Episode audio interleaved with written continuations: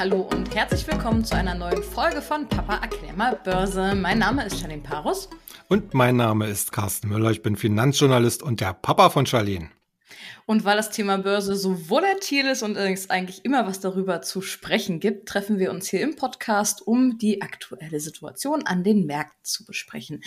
Und ja, damit sind wir auch wieder zurück in der heutigen Folge und vielleicht ist es dem einen oder anderen auch schon aufgefallen, dass sich unsere, unser Rhythmus ein bisschen verändert hat. Ähm, und zwar werden wir unseren Podcast nicht mehr wie gewohnt wöchentlich rausbringen, sondern gehen jetzt auf einen monatlichen äh, Rhythmus über. Ähm, viele von euch wissen, wissen, dass ähm, Papa das hauptberuflich macht, ich allerdings nicht. Ähm, und darum ist es immer manchmal, äh, meistens ein bisschen schwierig, ähm, Hobby und Beruf unter einen Hut zu bekommen. Ähm, aber wir möchten weiterhin für euch da sein und darum machen wir das jetzt einmal im Monat. Wenn ihr aber weiterhin wöchentliche Updates bekommen möchtet, dann schaut doch mal bei Spotify unter dem Podcast Future Money der Börsentalk vorbei. Da spricht Papa nämlich mit Jens Bernicker jede Woche, also jedes Wochenende, über die aktuelle Situation an den Märkten und analysiert, was da so abgeht. Lohnt sich, schaut auf jeden Fall mal vorbei. Ja, und an dieser Stelle starten wir wie immer mit der aktuellen Situation an den Märkten. Die sieht ja natürlich ziemlich gut aus so in letzter Zeit. das heißt natürlich, natürlich ist hier gar nichts mehr. Ähm, denn eigentlich sind wir auf einer ziemlichen Talsohle gewesen. Aber wenn man sich mal so die Indizes anguckt, den Dow Jones zum Beispiel, ähm, der hat acht Prozent zugelegt, aber auch der S&P 500, bei dem sah es ziemlich gut aus und der DAX, der konnte ebenfalls Verbesserungen zeigen. Ähm, ja, haben wir das Tief, da haben wir das Tal jetzt überwunden? Ja, das ist eigentlich die eine Million Dollar Frage. Äh, ich würde mal sagen, wir haben sehr, sehr gute Chancen, wirklich äh, das Gröbste überstanden zu haben. Äh, das resultiert eigentlich so ein bisschen auch aus der Erwartung heraus, was uns in den nächsten Monaten äh, ja nicht jetzt nur in die Quere kommen könnte, sondern natürlich auch, was den Markt wieder beflügeln könnte. Und da haben wir natürlich vor allen Dingen erstmal so die konjunkturellen Fragestellungen. Wir hatten ja in den letzten Monaten immer wieder die Diskussion, äh, kommen wir jetzt in eine Rezession hinein? Äh, was machen die Unternehmen? Gibt es hier eine Pleitewelle? Gibt es eine Entlassungswelle?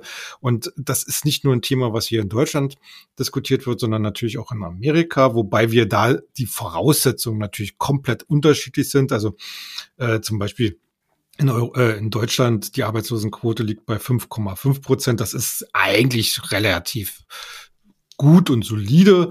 Äh, in Amerika haben wir hier nur 3,5 Prozent und das ist natürlich Vollbeschäftigung. Deswegen äh, haben wir ja auch das, äh, worüber wir nachher noch sprechen werden, äh, nämlich was die äh, US-Notenbank in der Geldpolitik derzeit macht. Äh, zurückzukommen, also Rezessionsdiskussion, aber man sieht, dass die Wirtschaft offenbar doch robuster ist als vorher gedacht. Und da kommen wir jetzt so langsam wieder in diesen Antizipationsmechanismus, den wir ja hier an dieser Stelle auch schon das eine oder andere Mal angesprochen haben. Also sprich, es geht nicht darum, den Ist-Zustand, also den Jetzt-Zustand äh, in den Kursen einzupreisen, sondern das, was in den nächsten sechs Monaten oder zwölf Monaten passieren wird. Und wenn man sich beispielsweise die bisherige Quartalsberichtssaison anschaut, dann sehen wir, dass bei vielen Unternehmen die doch sehr schlechten Erwartungen äh, doch am Ende getoppt werden konnten. Wir hatten gerade zum Beispiel eine Intel oder eine Apple, die hier positive abschnitten als äh, im Markt geschätzt worden war.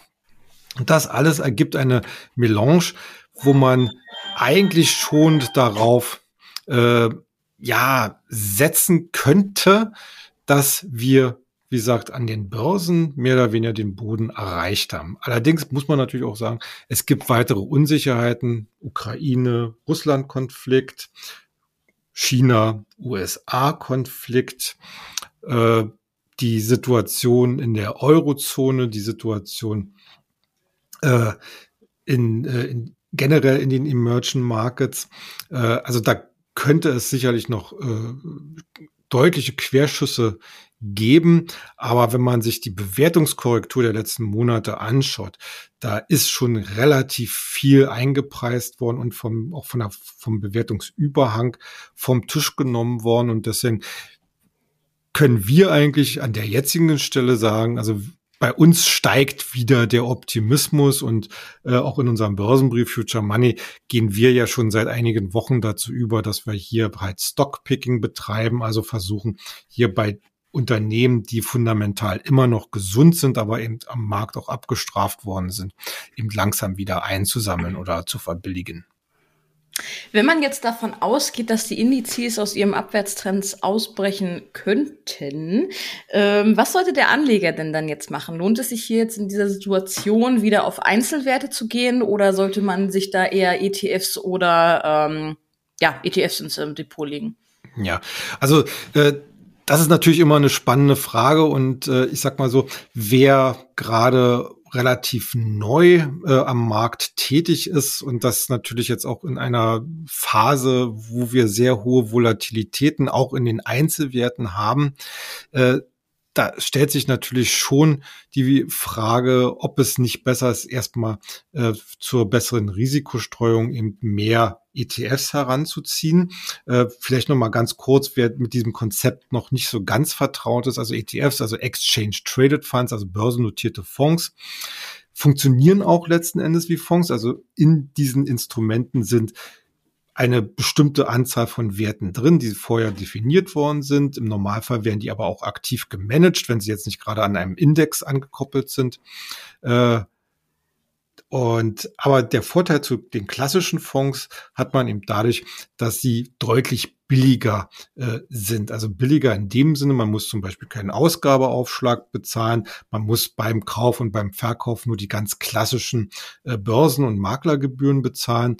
Und äh, die Fondsgesellschaft, die fordert halt äh, pro Jahr halt eine gewisse äh, gewissen Anteil, äh, je nachdem wie, hoch, wie groß das, äh, das Volumen des ETF ist oder was die Performance angeht. Aber da bewegen wir uns im Durchschnitt, sage ich mal, so zwischen 0,5 und 1,5 Prozent per annum. Also das sind auch alles Größenordnungen, die eigentlich noch tragbar sind, die dann ja auch äh, letzten Endes gleich in der Performance verrechnet werden. Also da kommt keiner zu dem Anleger und sagt, okay, gib mir jetzt mal einen Zehner für, dafür, dass du jetzt äh, das ETF die ganze Zeit gehalten hast. Äh, interessant sind ETFs halt vor allen Dingen auch dadurch, dass sie, äh, wie gesagt, die Risikostreuung, die notwendig ist in einem Depot, sehr gut abbilden können. Äh, aber ich würde sagen, äh, es hängt immer so ein bisschen davon ab, wie jeder selbst als Anleger, ich, ich sag mal so, gestrickt ist. Also ETF-Strategien, die können von 0 bis 100 Prozent im Depot gehen. Äh, wir haben ja in unserem Börsenbrief auch eine ETF-Strategie, quasi komplementär zu unseren vielen Einzelempfehlungen, weil wir eben auch thematisch äh, hier eine entsprechende Bandbreite abbilden wollen. Ich bin persönlich ein Verfechter von der Strategie, dass man sagt, okay, ich habe jetzt hier ein Thema, was mich interessiert. Das können Indizes sein, das können irgendwelche Branchenthemen sein oder ganz spezifische Anlagethemen. Äh, und dass man dann sagt, okay, ich mache hier erstmal als Grundlage einen entsprechend verfügbaren ETF, wenn er denn verfügbar ist und picke mir dann noch so zwei, drei, vier, fünf Einzelwerte heraus, die ich halt für besonders aussichtsreich halte. Also da hat man dann eine sehr gute Basis, die auch von der Volatilität äh, das alles ein bisschen abbremst, kann sich aber trotzdem in den Einzelwerten die möglichen Performance-Chancen immer noch wahren. Gibt es denn bestimmte Sektoren oder Branchen, die man jetzt bei seiner nächsten Anlagestrategie besonders im Auge behalten sollte? Naja, also da geht es natürlich immer auch um diesen, ich möchte sagen, möchte gern Konflikt zwischen Value und Growth, also so mhm. die, äh, die großen Blue Chips Industrien, die jetzt natürlich unter dem Aspekt, dass wir vielleicht nur an einer Rezession vorbeischrammen und dann wieder auf den Wachstumspfad zurückkehren, äh, jetzt stärker gefragt sind, weil sie natürlich eine wesentlich solidere äh, Ertragsbasis äh, darstellen äh, und auch von der Bewertung her deutlich moderater sind als zum Beispiel dieser ganze Technologiebereich, der zwar auch sehr stark Federn gelassen hat, aber wo wir immer noch Aktien finden, die halt äh, über dem Marktdurchschnitt bewertet werden oder das Dreifache oder Vierfache oder Fünffache davon. Ähm, dennoch würde ich persönlich schon sagen, wer am tiefsten gefallen ist, hat natürlich auch am Ende die größte Chance eines Turnarounds. Und wenn man sich allein schon die ganzen Indizes anguckt, da haben sich so die Standardindizes wie Dow und S&P und DAX und äh, Eurostox äh, schon relativ gut gehalten. Also die haben auf Jahres seit Jahresanfang so im Schnitt zwischen 10 und 15 Prozent verloren. Das ist, das tut natürlich weh, aber da sieht man jetzt auch so eine gewisse äh, Stabilisierung und Bodenbildung mit der Erwartung, dass es dann halt wieder nach oben geht. Der Nasdaq als reiner Technologieindex, der hat in den letzten Monaten halt eine richtige Underperformance hingelegt und äh, wer halt etwas spekulativer aufgestellt ist, der sieht natürlich, okay, äh, ohne Technologie geht es nicht. Das äh, Technologie ist ein absoluter wichtiger Punkt generell für das volkswirtschaftliche Wachstum. Das heißt, dass auch hier äh, die Investoren wieder zurückkehren werden, zumal wir ja viele Unternehmen in diesem Bereich haben, die ja weiterhin absolut gesunde Geschäftsmodelle haben. Hier waren halt, äh, ich, ich sag mal so, hier muss man natürlich ein bisschen redimensionieren. Also die großen Wachstumsraten, die wir in den letzten Jahren vielleicht gesehen haben, die wird es wahrscheinlich jetzt erstmal nicht wieder geben. Äh, und deswegen war es ja auch richtig, dass hier von der Bewertung weggenommen worden ist. Aber das heißt ja noch lange nicht, dass diese Werte out werden. Im Gegenteil, sie werden in den nächsten Jahren weiterhin und wahrscheinlich sogar noch mehr bestimmt für unsere Wirtschaft, für unser soziales Leben sein. Und da gibt es natürlich dann viele Bereiche, äh, die man auch über ETFs wie auch über Einzelempfehlungen äh, sich ins Depot legen kann. Also ich persönlich äh, finde zum Beispiel so ein Thema wie Cyber Security ganz wichtig. Das hat uns ja die geopolitische Lage gerade geradezu aufgedrängt.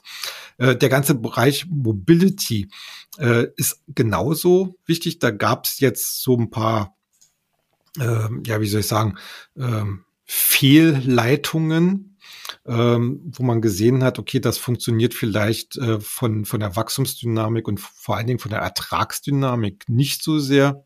Ich äh, würde jetzt äh, zum Beispiel diese ganze Sache mit den E-Rollern, das äh, zündet halt nicht so richtig, was, was die Erträge angeht. Mhm. Aber wir haben natürlich den ganzen Bereich Elektromobilität, wir haben den Bereich Wasserstoff, wir haben den Bereich äh, neue Antriebsarten in der, in der Luftfahrt. Und das gehört natürlich alles in diesen Bereich Mobilität mit hinzu, äh, mit rein. Ähm, ein anderes Thema natürlich Cloud. Also wenn wir jetzt uns die Zahlen angucken von den Unternehmen, die bereits berichtet haben, es ist fast durchgängig so, äh, dass die Cloud-Ergebnisse sich deutlich verbessert haben, dass hier da wirklich äh, immer noch eine sehr robuste Wachstumsdynamik drin ist. Und das sind dann so die Bereiche, wo ich jetzt gerade meinen Fokus drauf legen würde. Welches Szenario müsste denn jetzt kommen, damit ähm, quasi äh, alles wieder zunichte gemacht werden äh, würde? Also wenn jetzt wieder die Börse absagt, was müsste passieren, dass das passiert? Ja, also natürlich äh, das die größte Gefahr sehe ich jetzt in einer Eskalation des Ukraine-Krieges. Ähm, da war ja jetzt auch in den letzten Tagen und Wochen immer wieder äh, die Rede davon, könnte es zum Beispiel zu einer atomaren Eskalation kommen. Ähm, könnte Russland die Aktivitäten, die der Westen zur Unterstützung der Ukraine macht, äh, entsprechend äh, dafür nutzen, in irgendeiner Art und Weise gegen den Westen vorzugehen. Äh, das halte ich persönlich jetzt momentan für das äh, größte geopolitische Risiko. Äh, natürlich ist auch immer wieder die Frage, wie geht's denn in Asien weiter mit China, mit Taiwan? Welchen Einfluss könnten dort die, äh, ja, ich sag mal so Drohgebärden Richtung äh, Taiwan dazu führen, äh, dass essentielle Schlüsselindustrien im Westen weiterhin leiden und vielleicht sogar noch mehr leiden. Ich denke da vor allen Dingen an die Chipindustrie, denn ohne Chips aus Asien geht hier sprichwörtlich das Licht aus. Mhm. Äh, und äh, das sind so zwei Grundthemen, äh, die, die mich persönlich jetzt umtreiben. Aber natürlich haben wir auch noch so Sachen wie äh, die, die Inflationsrate, äh, vor allen Dingen natürlich auch in Europa, die bisher noch keinerlei Anzeichen macht, äh, sich abzuschwächen. Äh, das äh, könnte natürlich schon dazu führen, dass es auch in, in Europa zu politischen und fiskalischen Verwerfungen kommt, auf äh, die natürlich die Börse dann auch entsprechend reagieren würde. Dann bleiben wir doch gleich mal bei China. Da gab es ja in den letzten Tagen ziemlich unterschiedliche Signale. Auf der ja. einen Seite ähm, wollen sie sich weiter abschotten und auf der anderen Seite wollen sie äh, näher in Richtung USA rücken und denken über engere Zusammenarbeit nach. Ähm, wie sollte man sich denn in Bezug auf China hier jetzt positionieren? Ja, also äh, ich sag mal so, der Markt oder die Anleger sind ja in den letzten Tagen wirklich in so ein Wechselbad der Gefühle geworfen worden. Äh, wir hatten ja jetzt gerade den, den äh, letzten Parteitag der Kommunistischen Partei, wo ja Xi Jinping wiedergewählt worden ist zu, zum dritten Mal, was bisher mhm. unüblich war. Also er hat da seine Machtposition derart gefestigt, dass bisherige äh, äh, Regeln komplett außer Kraft gesetzt worden sind. Und ich gehe mal davon aus, dass wenn er nicht das Zeitliche segnet, auch ein viertes und vielleicht auch ein fünftes Mal äh, gewählt wird. Äh, es gab auf dem Parteitag äh, ganz klare personelle Veränderungen. Also er hat in seinem Entscheidungsumkreis jetzt eigentlich nur noch Vasallen zu sitzen, die auch nicht unbedingt die äh, die wirtschaftliche Prosperität im Auge haben, sondern vor allen Dingen die Festigung der Führungsrolle der kommunistischen Partei. Und das ist natürlich im Westen beziehungsweise bei den Anlegern extrem äh, schlecht angekommen, weil man natürlich jetzt auch gefürchtet hat und wir hatten ja in den letzten Monaten und Jahren ja immer wieder äh, solche Andeutungen, dass ähm, China vor allen Dingen den Binnenmarkt stärken will, dass man Restriktionen, was Exporte angeht, äh, einführen will. Äh, dann diese unsägliche No-Covid-Strategie, die mhm. ja schon wieder dazu geführt hatte, dass zum Beispiel in der Industriemetropole Shenzhen es zu Lockdowns gekommen ist, ähm, wo man überhaupt nicht absehen kann, wie China dort aus dieser selbst äh, gefassten oder selbst geschaffenen Sackgasse wieder rauskommt, weil man weiß äh, ganz genau, äh, wenn sie sich jetzt hinstellen würden, die Behörden und sagen, okay, wir würden jetzt äh, Corona als äh, nicht mehr ganz so wichtig einstufen und äh, ja, es gibt noch weitere äh, ja, Infektionen, aber äh, das, das kriegen wir irgendwie medizinisch in den Griff. Äh, letzten Endes würde das ja alles ab absurdum führen, was bisher gemacht worden ist, zumindest was in diesem Jahr bisher gemacht worden ist. Und das wird die kommunistische Partei nicht zulassen. Im Gegenzug ist sie allerdings trotzdem auch unter Rechtfertigungsdruck, denn sie zieht ja ihre Machtposition nach wie vor vor allen Dingen aus diesem Heilsverbrechen, äh, würde ich jetzt schon sagen, Heilsversprechen äh, an die Chinesen, äh, dass man sie zu Wohlstand führt. Und das hat ja auch in den letzten Mo Jahren ganz gut funktioniert. Und mhm. es haben sich viele Chinesen auch an diesen Wohlstand gewöhnt. Und äh, das ist letzten Endes wirklich ein Balanceakt, dass die kommunistische Partei beziehungsweise die Regierung, und das ist ja letzten Endes deckungsgleich, aufpassen muss, dass sie durch ihre Maßnahmen nicht den Wohlstand abwirkt. Und unter dieser, unter diesem Aspekt sehe ich auch die, äh, ja, die Grußadresse, die es jetzt plötzlich von Donnerstag zu Freitag äh, dieser Woche gegeben hat von Xi Jinping äh, an einen Verein in Amerika, der sich für die chinesisch-amerikanischen Beziehungen einsetzt, der letzten Endes äh, aufgefordert hat, die Amerikaner, äh, dass man als die beiden Weltmächte, Russland spielt da in der Überlegung jetzt schon gar keine Rolle mehr, aber dass man als die zwei führenden Weltmächte doch bitte zu einem konstruktiven äh, Dialog zurückkehren solle, ähm, um äh, ja letzten Endes äh, um die Probleme, die man miteinander hat, halt weitestgehend auszuräumen. Das ist wie so der berühmte, äh, äh, ja, wie soll ich sagen, ähm, äh, dieser, dieser äh, Zweig, jetzt fällt mir der Name wieder nicht ein. Also es ist im Prinzip die ausgestreckte Hand so zumindest die eine Interpretation. Äh, es gibt natürlich Medien, auch in Deutschland, die das nicht als Aufforderung, sondern als Forderung interpretiert haben. Also da merkt man auch schon, da gibt es auch sehr viele Ressentiments. Es wird halt spannend werden, wie die Amerikaner darauf reagieren.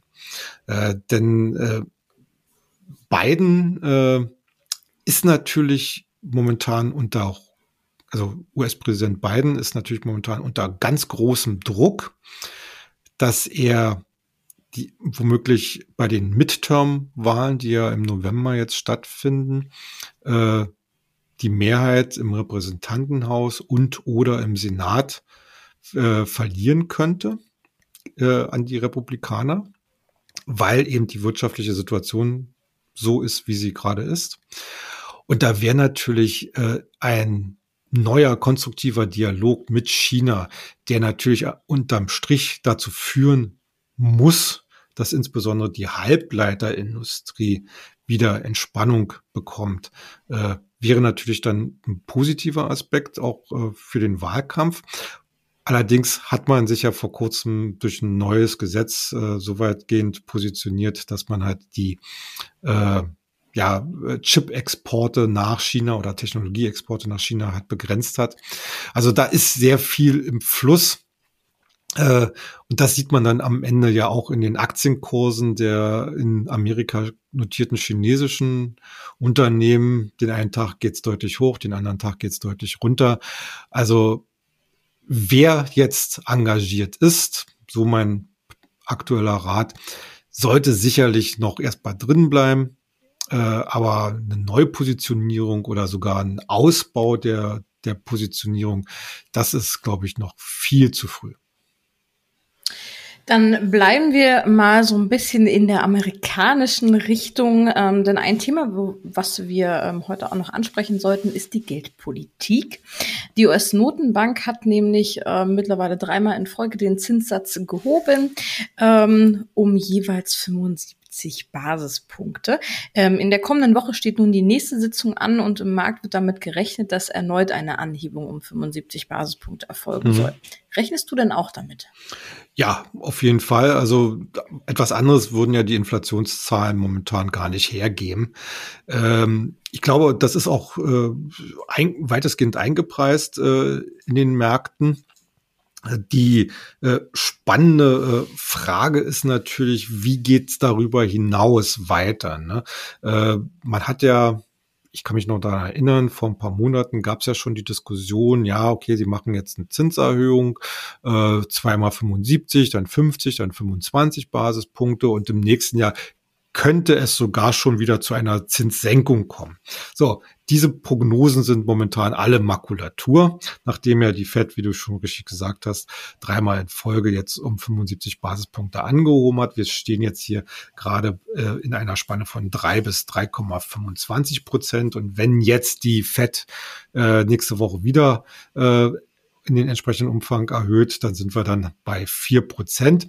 Und im Markt gibt es allerdings äh, auch schon die Prognose, dass wir irgendwie zwischen vier und fünf Prozent am Ende landen werden. Entscheidend bei der ganzen Frage ist natürlich einerseits, was macht der Arbeitsmarkt?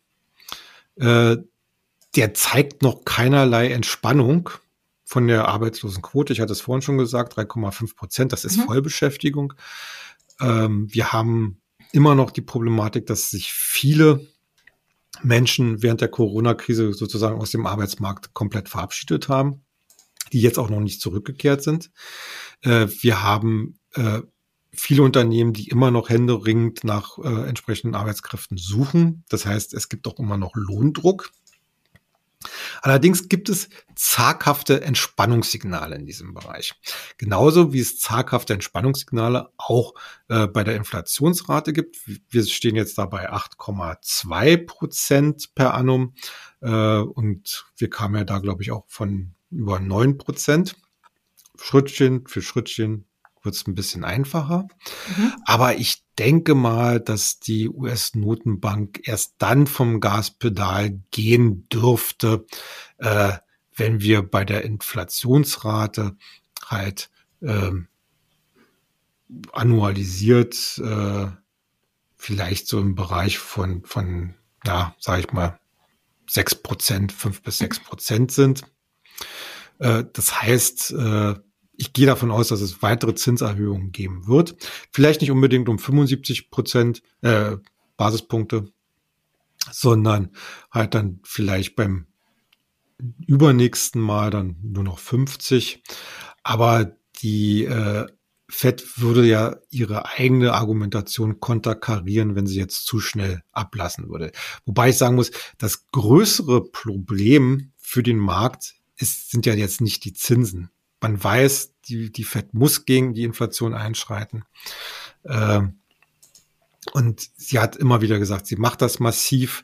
Äh, auf der anderen Seite sehen wir, dass, wie gesagt, die US-Wirtschaft womöglich an, der, an einer echten Rezession eben vorbeischrammen könnte. Also wir hatten jetzt zum Beispiel äh, diese Woche die privaten Ausgaben bekommen, die sind äh, um 0,6 Prozent gestiegen und damit stärker als erwartet. Und und dazu muss man wissen, ja, die privaten äh, Ausgaben sind ja einer der Stützpfeiler des Wirtschaftswachstums, machen ungefähr 70, 75 Prozent aus.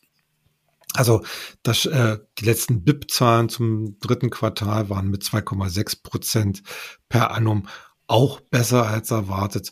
Also äh, da hat die US-Notenbank immer noch gut Spielraum, ohne jetzt wirklich die US-Wirtschaft tatsächlich abzuwürgen. Wichtig für den Markt ist allerdings, was sie mit der Bilanz macht. Denn äh, die, die US-Notenbank hat immer noch eine Bilanz von äh, über acht Billionen Dollar. Also äh, die in entsprechenden verschiedenen Anleihen investiert sind hauptsächlich. Und äh, die ist ja so, die Bilanz ist ja so aufgebläht worden, eben durch die Corona-Maßnahmen, also durch die zusätzliche Liquidität, die in den Markt gegeben worden ist. Und diese Liquidität muss halt raus. Und das ist eigentlich so ein bisschen das Gefährlichere, weil ohne Liquidität im Markt passiert halt nichts. Im Gegenteil, da geht's dann halt weiter nach unten. Ähm, und das wird halt, glaube ich, der, der größte äh, Kraftakt beziehungsweise die größte Gratwanderung äh, die auch noch nicht gänzlich in, im Markt eingepreist worden ist. Dort hatte die EZB nämlich in der ähm, vergangenen Woche ebenfalls um 75 Basispunkte erhöht und wir stehen jetzt im Leitzins bei knapp zwei Prozent. Auch hier die Frage, wie geht's hier womöglich weiter? Ja, also ich, hat, ich hatte ja schon mal gesagt, also die EZB ist ja sehr spät zur Zinserhöhungsparty gekommen. Mhm. Ähm, hat jetzt ein überraschend starkes Signal gesendet, indem sie ja das zweite Mal in Folge um 0,75 Prozentpunkte angehoben hat. Äh, jetzt stehen wir da bei zwei Prozent im Leitzins. Aber äh, die spannende Frage ist jetzt natürlich wirklich, äh, hält sie dieses Tempo durch? Äh, das Problem bei der EZB ist vor allem, man ist in einer wesentlich schlechteren Ausgangslage als Amerika. Amerika ist ein Wirtschaftsraum, ein, äh, ein homogener Wirtschaftsraum, der sich sehr gut steuern lässt. Äh, die Eurozone ist ein heterogener Wirtschaftsraum, der sich nicht so gut steuern lässt. Mhm. Das heißt, äh, wir hatten das ja schon in, in früheren Jahren, wie gesagt, äh, seit, wir haben jetzt den Euro seit über 20 Jahren und in dieser Zeit war es ja immer wieder die Diskussion für die einen Euro-Länder, zum Beispiel für Deutschland, war der Leitzins zu niedrig, für die anderen zu hoch. Und an dieser Ausgangslage hat sich ja letzten Endes überhaupt nichts geändert. Äh, und äh, wir sehen es natürlich äh, so, dass wir jetzt aktuell in einer absoluten Wirtschaftsflaute stecken in der Eurozone, auch wenn die jüngsten Zahlen ein bisschen erfreulicher ausgefallen sind als erwartet. Ähm, das heißt äh, am Ende auch, dass die einzelnen Haushalte der Euro-Länder vom Markt deutlich stärker unter die Lupe genommen werden. Wie denn, wie standhaft sie denn gegenüber solchen konjunkturellen Abschwüngen beziehungsweise Rezessionstendenzen sind. Und da haben wir natürlich wieder die Südländer, also Italien, Spanien, Portugal, Griechenland, die man als sehr verwundbar einschätzt, mhm. die natürlich letzten Endes dadurch auch höhere äh, Kosten stemmen müssen, um weiter Geld an den Kapitalmärkten aufzunehmen. Beispielsweise bei Italien sind ja die Zinsdifferenzen zum Euro-Durchschnitt in den letzten Monaten deutlich gestiegen, was ja auch damit zusammenhing, dass ja die neue Regierung in Rom äh, zumindest im Vorfeld immer angekündigt hatte, bestimmte Ausgabenprogramme und äh, die EZB sitzt halt in der Hinsicht zwischen allen Stühlen. Also sie darf einerseits den Zins nicht zu stark und zu schnell anziehen, weil ansonsten äh, einigen Euro-Ländern quasi ihre, ihre ha ihr Haushalt, ihre, ihre Finanzen um die Ohren fliegen. Mhm. Aber sie darf auch nicht zu zaghaft äh, an die ganze Sache herangehen, weil ansonsten äh, manifestiert sich hier ein hoher Inflationssockel. Wir waren ja jetzt gerade bei 9,9 Prozent für die Eurozone, äh, für Deutschland sogar 10,4 Prozent, äh, von dem man dann am Ende sehr, sehr schwer runterkommen könnte. Ähm, und die EZB hatte ja ursprünglich mal das Mandat gehabt, für Währungsstabilität zu sorgen und eine Inflationsrate um die zehn Prozent ist halt nicht währungsstabil oder bedeutet halt nicht Währungsstabilität. Also da muss sie wirklich auch wieder eine Gratwanderung machen. Sie darf nicht zu stark erhöhen, um, um nicht in den Südländern alles um die Uhren geflogen zu bekommen. Äh, sie darf auch nicht zu lasch sein, weil ansonsten die Inflation sich halt verfestigt.